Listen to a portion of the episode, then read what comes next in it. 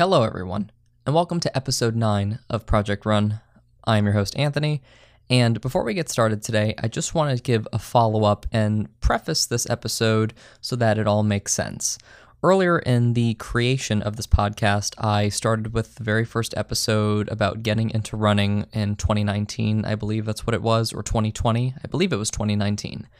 And I was looking at the analytics of everything that that podcast had, and there was a lot of interest in it. I'm guessing just around the keywords of getting into running, people that are looking uh, into running as a form of exercise to kind of break up the monotony of what it is that they would do, whether it's treadmill, ellipt- elliptical, what have you.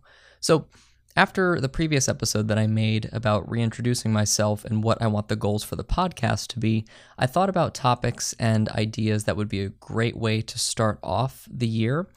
I, I, know that we're almost into March now, but I think this is a good way to kind of set up this series that I'm creating, which is called the Runner Series. Uh, so, how to get started in running, uh, Runner Series, part number one. And in this series, what I'm going to be talking about is a few tips that I have used, and after doing countless hours of research on how to get into running or what's the most important thing you need when it comes to running, I wanted to simplify all of that and kind of give bite sized tips and advice to help get you started in running if this is something that you're looking into. Uh, at one point, I was as well. And I had a lot of curiosity on, you know, like what shoes should I get or what should I be aiming for? Uh, you know what matters and what doesn't matter when you get into running. So there's just a lot of that information. So I wanted to streamline this podcast episode to be very simple, digestible, and hopefully this will get you on the right track into getting into running. And uh, towards the very end, I will be sharing something that I'm doing as a little bit of a cherry on top. And I'll explain more about what that is and the reason behind me wanting to do this. So I, I, I won't be cryptic anymore. I'll talk about it later. Again, just wanted to preface the episode with that before getting started.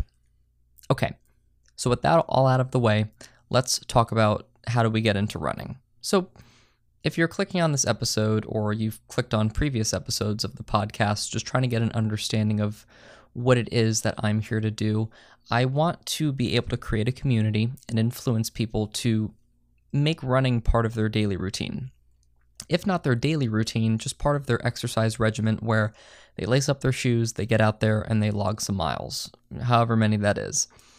When I started this podcast, and even before starting it, when I started running, um, I didn't know where to start. I didn't know what was an acceptable pace, how many miles I should be running, how often I should be running.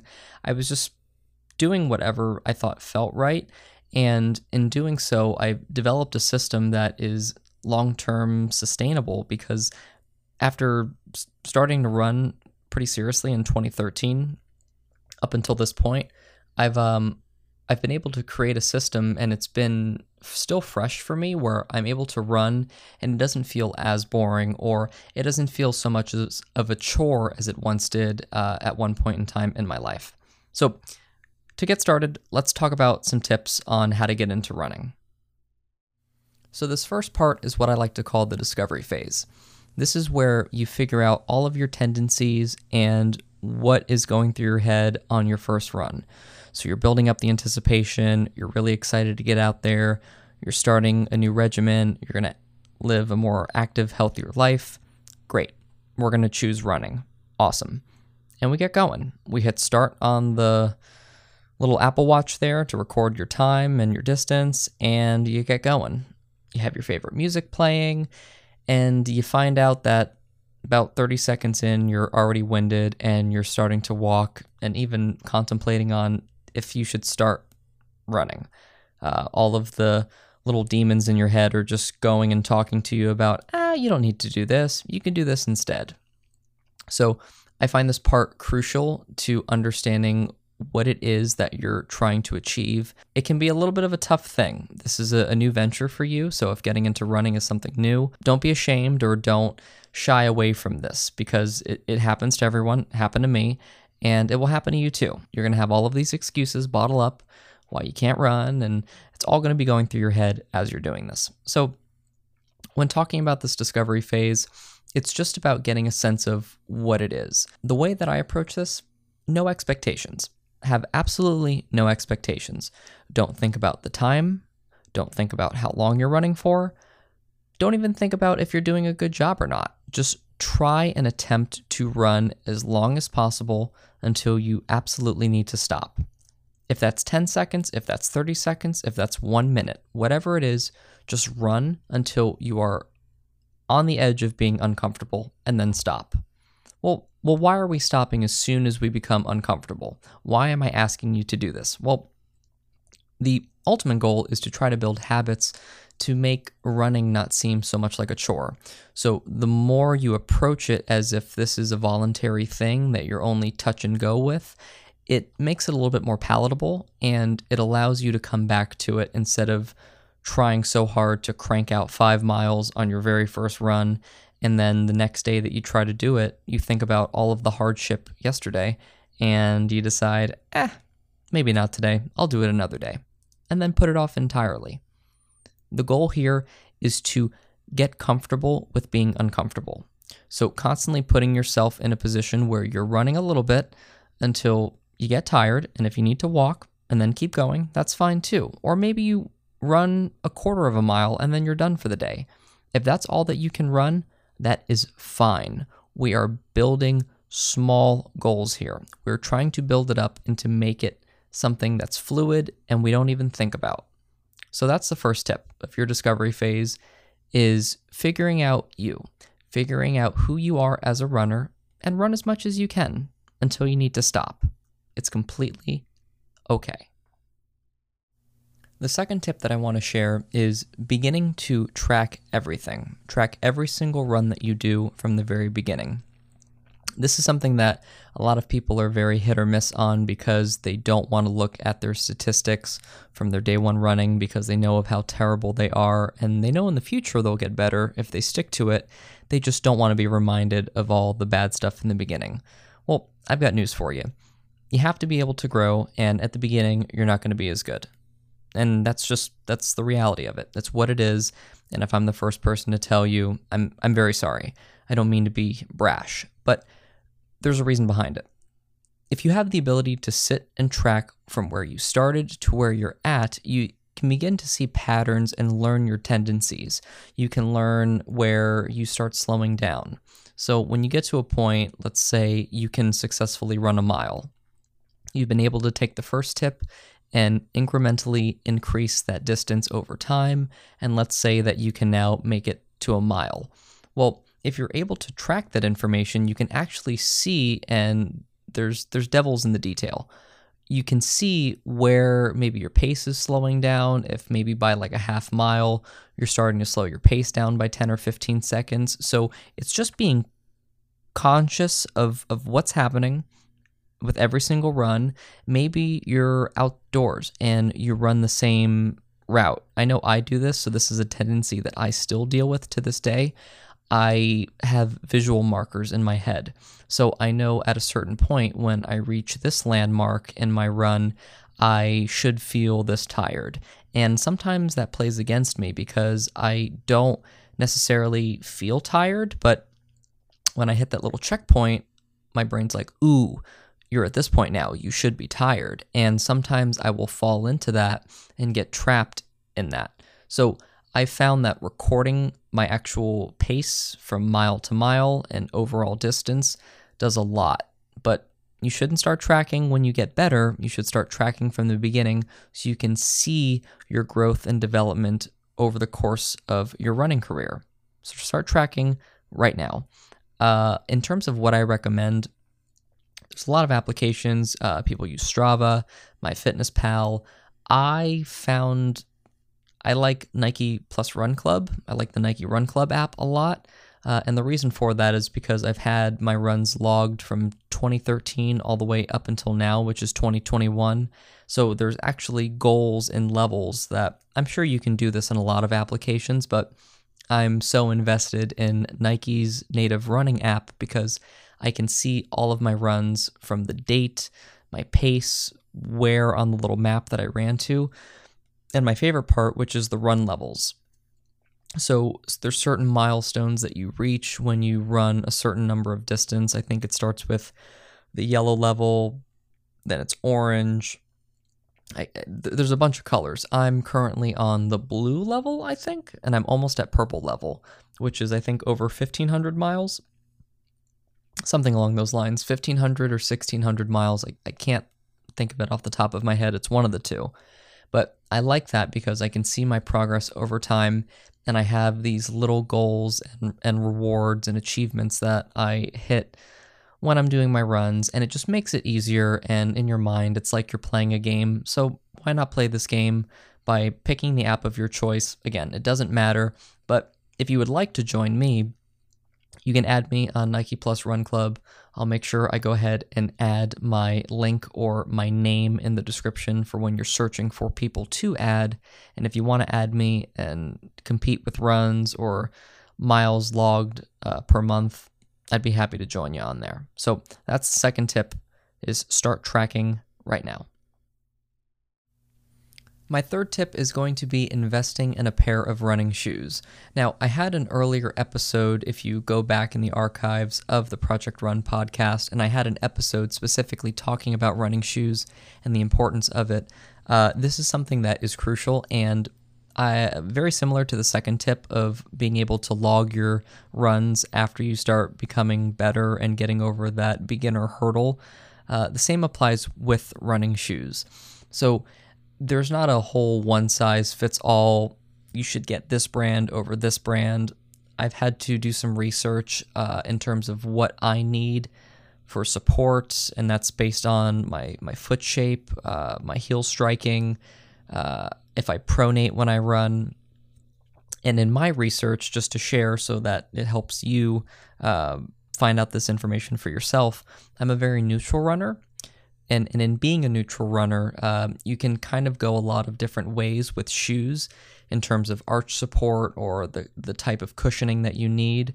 Uh, so for myself, I'm very flat footed, and I find that if I have a shoe that's too pillowy and cloud like, where there's so much cushion and support, it actually hurts my feet. I need to have a shoe that's very neutral, or um, the the foam or the, the cushioning system that the particular shoe that I wear has to be very neutral, so not too little of cushioning, but not too much of cushioning, just right in the middle. I find that that's what I find to be most comfortable. Uh, and if you're curious in terms of brand of shoe that I wear, uh, because I'm a neutral runner, and I say this because I'm a neutral runner, I tend to like Nike running shoes. Now, this is a really big topic, and I know a lot of people flame Nike for having these athleisure shoes. That, that's not what I'm talking about. I'm, I'm talking about true running shoes. And it, it can break off into a lot of different types. Uh, if you're familiar with the Pegasus series of shoes, uh, I started with a pair of Pegasus uh, Nike running shoes. I think they were the Pegasus 35s. That was one that I found um, about three years ago that I really liked. I liked how it didn't fatigue my foot. I was still able to have some ground feel, but still feel supported. Um, recently, and this is a second pair of shoes that I've gotten, same same model of shoe, but I've gotten an additional pair. They're called the Nike Pegasus Turbo, uh, and this is the second variation of them. I had the version one, and now I have the version two, and I absolutely love this shoe. I find the ZoomX cushioning on the inside is the perfect balance of supple and cushiony enough. cushiony is a word, um, but I'm still able to get some ground feel. And there is actually a carbon fiber plate that's built into the uh, midsole of the shoe. So, in terms of being able to absorb a lot of shock, uh, and still maintain momentum while I'm running because I am an, an, outdoor runner. I don't run on a treadmill or in a track, I run on pavement. So for me, even though I chew through a lot of those shoes because of the pa- pavement, I find that those running shoes in particular, the Nike Pegasus Turbos, are ideal for me. And, and I'm still doing a lot of research in terms of the other Pegasus model shoes, the marathon shoes that they have. Um, and while the price points vary, um, there's no there's no set price on you need to spend X amount of dollars on a pair of running shoes. Realistically, I find the best solution is to find a local running store that's near you where you're actually able to have someone actually look at your feet, test different types of shoes, and actually track and record your running on a treadmill. Um, there's really cool systems that they have depending on the running shops in your local area where they actually are able to pinpoint and choose for you the ideal shoe based on um, your foot strike, your uh, comfortability level in terms of cushion support that you need. Everyone has their own things, right? Different strokes for different folks. So you find what works for you. So once you find that, find the best shoe that you can that works for you. Uh, don't get an athleisure shoe, get an actual running shoe. Tip number three invest in a good pair of running shoes to get you started. So, for my last tip, and this is something that I alluded to a little bit in the beginning where I was a little cryptic on what it is that I was talking about, is find a way to make running fun and engaging however you can. So, let me explain a little bit. For a while now, I've been logging all of my runs using the Nike Run Club app, where I'm actually able to track each run and I can see my run levels increase, getting me to higher levels and achievements and accolades within the application. That's great. So, something else that I've thought about recently to kind of spice it up a little bit and change up the monotony of always running and always having the same goal I decided to look into certain virtual challenges that I can participate in to make running fun and engaging, and ideally, like to incorporate friends that I have that maybe aren't so into running to maybe propel them into it and do it in a fun and engaging way. So, one of the ways that I was looking into it is actually a challenge. It's called the Conqueror Challenge. And I did some research on it. It actually popped up in my Instagram feed as I was scrolling through because I follow different runners. And this was something that just popped up on my feed. And before I go into a little bit more detail talking about this virtual challenge, I just want to be completely transparent and let you know that I am not sponsored by the Conqueror Virtual Challenge in any sort of way. This is something that I found organically that was marketed to me, and I'm sharing this as a tool for you to use to spice up your running and to have some sort of achievement and tangible thing that you can look to and appreciate because of all of your hard work. So, again, this is not sponsored by them in any sort of way. This is my own accounts. So, talking a little bit more about this challenge, um, these are challenges that are created, and there's a list of them. So, if you actually go to their site, and I'll make sure I link it in the description of the podcast if you are interested and want to learn a little bit more about each of these challenges and what it entails. When you go to the webpage, you'll actually see that there are multiple Conqueror challenges. I see 4, 5, 6, 7, 8, 9, 10, 11, 12. About 15 challenges and with each of those challenges, they have certain distance goals. So, for example, the one that I'm interested in and the one I'm actually going to be starting is the Mount Fuji challenge. So, this is, again, a virtual challenge. So, they take place in different places in the world. I'm using air quotes here if you couldn't tell. Um, and I'm assuming there's an app along with it where you actually can track all of your runs and you're able to see, you know, where it is on this trail so this is really hard for me to describe without, you know, you being able to see it. And again, like I've said, I will go ahead and leave a description, uh, the link to the website in the description of the podcast so you can see it and, and not just hear me talk about it. Uh, the reason why I really like this is that there is the ability to track your progress. So you have the ability to track all of your miles directly into an iOS or Android app, depending on which device that you have. You can enter an activity into the app by manually entering it or syncing it with other fitness applications that it pairs with. And the best part about these challenges and, and what brings a lot of appeal and what attracted me to it were the medals that you actually receive um, in achieving those fitness goals. So, the one that I'm reading here for the Mount Fuji Virtual Challenge, the Mount Fuji Virtual Challenge will take you through a breathtaking 46 mile journey to the summit of Mount Fuji the highest volcano in Japan. Each time you complete a distance based exercise, such as running, walking, cycling, swimming, etc., you advance along the map of Mount Fuji. Go solo or use a private community to start a group and help each other stay motivated. Start your fitness journey with the Mount Fuji Virtual Challenge today and earn a stunning medal. And let me just tell you, these medals look super cool. So, with all of this long winded breath out of the way, um, the reason why I'm doing this is because I want to go ahead and spice up my running routine and have something fun to do along the way. So I'm actually going ahead and doing this today where I'm signing up for this challenge and the run that I'm doing later on today. I'm shooting for five miles as long as, you know, there's no thunderstorms and rain. Um, I'm going to go ahead and get started with that challenge. And I encourage everyone else, if you are interested in doing this, to look into it uh, in the future. If I actually see a lot of growth on this or people are interested or want to join a team or do something more, this would be something I would love to host a private community challenge for everyone that does listen to Project Run and wants to partake in a challenge. It's just a fun and exciting way for people to engage with one another and to do this in a fun and safe way where everyone is in their own space and doing whatever it is, whether it's walking, running, swimming, whatever it is that you do. Burn a little low calorie, get some medals, and, you know, live a happy life. So that's what I wanted to talk about, and that's how I wanted to end this episode here, talking about the challenge and what I'm looking to do in the future. So, again, this is part of a greater series that I'm creating, which is the Runners series. So, this is Getting into Running Runner Series Part 1. I will be adding more and more to this as time goes on to grow the running community and to get people who are thinking about running or on the fence about it into it and loving it. All right, guys, that's going to do it for today. I thank you so much for listening. Make sure, if possible, wherever you listen to podcasts, make sure if you go ahead and rate this five stars on Apple Podcasts, leave a comment and let me know your fitness goals and journeys any way that I can help you. Until next time, I'll see you later.